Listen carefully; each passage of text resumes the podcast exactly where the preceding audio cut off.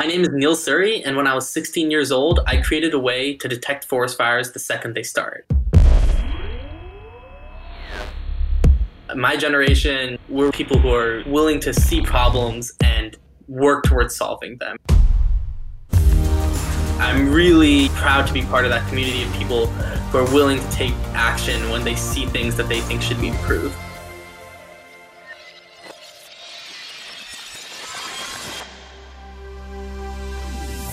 Hey, I'm Danny Washington, and welcome to the Genius Generation, the podcast about young people who are changing our world in big ways. On this week's show, my guest is 16 year old Neil Suri, who is tackling the ever worsening problem of wildfires. Neil invented a revolutionary new way to detect them before they get out of control. It's called Firewatch, and it's incredibly cool. Neil, great to have you with us. Welcome. Thank you so much for having me. I'm very excited to talk to you today because I've witnessed these fires and the effects of them. It's a terrible situation on all fronts. But just to backtrack a little bit, I want to know when did you first have an interest in science? Science and really technology specifically is one of those things that as a young age you can really get into. For me, my main interest was with like programming and computer science and what really separated that for me was the fact that if I was, you know, interested in medicine, I couldn't just go out and do surgery. With computer science, anyone can go online. There's so many online videos and tutorials that you can become really an expert in anything. And so the fact that I was able to do things that people who were like professional were also doing, that was, you know, really cool for me. Totally. And so you've chosen to take your technology skills and apply them to wildfires. What inspired you to go in that direction? Everyone knows that there's different natural disasters. There's forest fires, hurricanes, tornadoes. For me, what makes forest fires unique is how widespread their damage is. And you don't really get that into perspective until you see it for yourself. A few years ago, I was lucky enough to travel to California with my family, and we went on a hiking trip in the Sierra Nevada.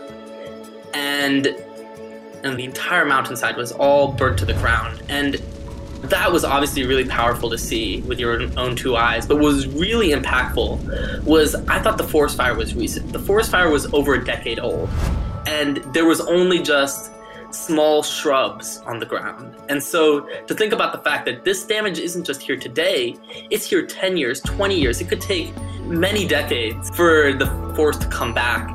The Australia wildfires recently, the bushfires, you hear that there's hundreds of thousands of acres burned but I saw that the size of that burn in Australia was roughly the size of the state of Kentucky.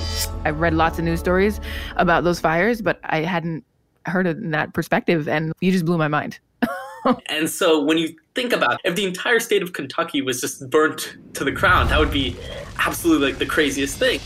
That really changed my perspective about forest fires because you know you think of the fire as like in one spot. No, this fire, these fires are absolutely massive. They destroy everything in their path. It's really sad to see. And as scary as that is, I know that solutions are real and you have one of them. So let's talk about the science of Firewatch. How did you build it and what exactly does it do? After that trip in California, I started thinking about what makes wildfires so deadly. And I talked to an ex firefighter and what he told me is one of the reasons that forest fire detection is so important is because fires really experience exponential growth. You have one tree that lights two more trees on fire, each of those trees lights two more trees on fire, and all of a sudden it's uncontrolled. And it's really important to catch the fires when they're really early because when they're early, they still can be contained, and that's where Firewatch comes in. I looked at the existing wildfire detection infrastructure, both in the US and abroad, and I really thought that it was ripe for disruption. For many years, it was just some dude in a tower. now we've mostly switched from someone watching to camera based approaches, but they're ridiculously expensive. They can cost upwards of you know $70,000 and I'm like, there's no reason that I can't do it cheaper. Your iPhone has as good a camera in it, and that's significantly cheaper. And starting from that perspective, I went to work on Firewatch. So the first thing that I did was I made a machine learning algorithm, and it uses the cameras to detect the smoke from the fire. Basically, I went through and I found thousands of images of forest fires.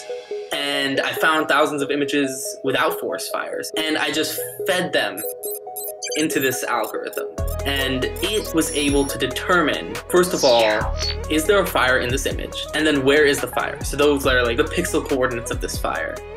But if you tell a firefighter, hey, the fire is at you know 133 2017, that's just pixel coordinates and image. What are they going to do with that? What they really want to know is they want to know the latitude and longitude of the fire. And what I realized is the renderings from Google Earth were almost exactly the same as the images I was taking. And so I had a light bulb moment and I realized I could take those pixel coordinates and I could match them to this Google Earth image and I can figure out the latitude and longitude from that. And so that's how I'm able to provide first responders not just with, hey, there's a forest fire in this area. I can say these are the exact latitude and longitudes of the fire. And that's something that's really never been done before. But what really sets Firewatch apart is the price. And so when you have these really expensive devices, you put them in really critical spots that can detect a large area, but there still might be blind spots when they're so expensive. With Firewatch, if you can't see the fire from one angle, you might be able to see it from another angle. That's really important. And so it's one of the reasons that Firewatch is able to be more effective because you're able to have more of the devices. Wow. Wow, Neil, I'm super impressed. That makes so much sense. And why haven't we figured this out from before? But I'm glad you did. so tell us about how you built the, the mechanics of it. What does it look like? Describe it to us. The device itself is just a small box which houses the internal uh, battery and computer, and it has a tentacle that comes up and out. And on that tentacle is what I call the camera hub, and that has four cameras that face 90 degrees each. And so that provides 360 degree coverage. That is awesome. Now, you mentioned price point before and how important it is to keep these devices affordable. How much does it cost to make one of these? The Firewatch device to build costs $120. And when you compare that to even the cheapest of current devices cost like in the tens of thousands. And so you're talking about like a really big price reduction. And you know, it's really important outside the United States the country that has the most number of wildfires each year is the Democratic Republic of the Congo, which is also one of the poorest nations in the world. They have basically non existent fire detection infrastructure. And so it's really important in developing nations to help out with that, especially you look at the Amazon rainforest fires. That area is so massive. There's just not currently detection infrastructure across most of the region. Is that one of your aspirations? Do you hope to take your technology over to those areas of the world? Absolutely. So does each Firewatch device does it send a signal to some server where you can see those images or does is it like an alarm system? How does that work? Yeah, so the device is completely, you know, on its own. It has a solar panel on top. Once you put it there, it should require basically zero maintenance. And we're working on developing a system where the device itself can directly contact the agencies with all that information. The way that happens is there's actually a 4G modem on board in the device. And the area that I'm operating right now is these rural areas, but they still have cell phone service, albeit pretty slow. As I'm expanding inside the device is room to house satellite communication. Because when you're in the middle of nowhere, there's no cell towers nearby. And so that's one of the things that I'm working on right now is working on that satellite communication integration. My work is never finished. Tell me about the moment when you finally got the Firewatch to work. One day, I got a text message from one of the devices. That's how they communicate with me directly. It gave the location, the exact coordinates of the fire, and I realized this isn't a real fire. I looked at the image, it had confused the morning fog with a fire, and I was really disheartened by that. And I went back and I made some tweaks to the algorithm, and two weeks later, I got another report from the device, and I look online, there's no peep of a fire in the region there's nothing, and I'm like, wow, it's done it again. And I, at that point, I was almost considering giving up. And later that day, I'm on my way home from school, and I see a tweet on my phone that says that, that there's a fire in Shenandoah National Park. And I realized, whoa, wait a second, I've detected a real forest fire. And that was what made all of the work, all the hundreds of hours I've spent on this, all worth it. That is so awesome. And hopefully, it inspires more young people like yourself to explore building whatever they think is the solution that's needed in the world and just go for it. Absolutely. I think that my generation, maybe more than in years past, you know, we're really a generation of people who are like willing to see problems and work towards solving them. And I think anyone can do that. It can be with technology and science. In my case, it can be with social justice in other ways. I'm really proud to be part of that community of people who are willing to take action when they see things that they think should be improved. That's so cool. Thank you, Neil, so much for spending time with us today. I have a, such a good feeling about this. We definitely need more people like you in the world. So thanks so much. Thank you so much for having me. Thank you so much for listening to this week's episode of The Genius Generation. If you enjoyed this episode, please make sure to rate and subscribe. The Genius Generation is a podcast created by Seeker and Tracks. The show is hosted by me, Danny Washington. Emily Feld and Eben Hall are our producers. Caroline Rolfe, Brian Simagala, and Matt Morales are our Seeker producers. Our editor and sound designer is John Papas. Our executive producers are Brett Kushner, Michelle Smalley, and Brian Pendergast. Our PA is Navani Otero. Thanks for listening.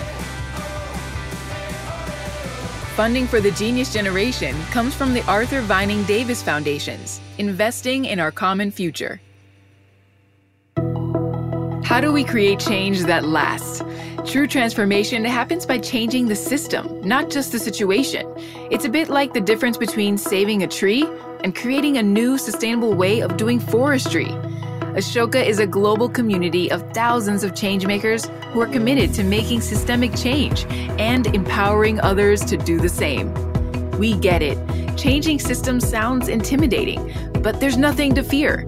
Join Ashoka for a three part learning journey to uncover issues you care about, identify the root causes, and start building a solution. Learn more by visiting changemaking.net or check out the link in the show notes.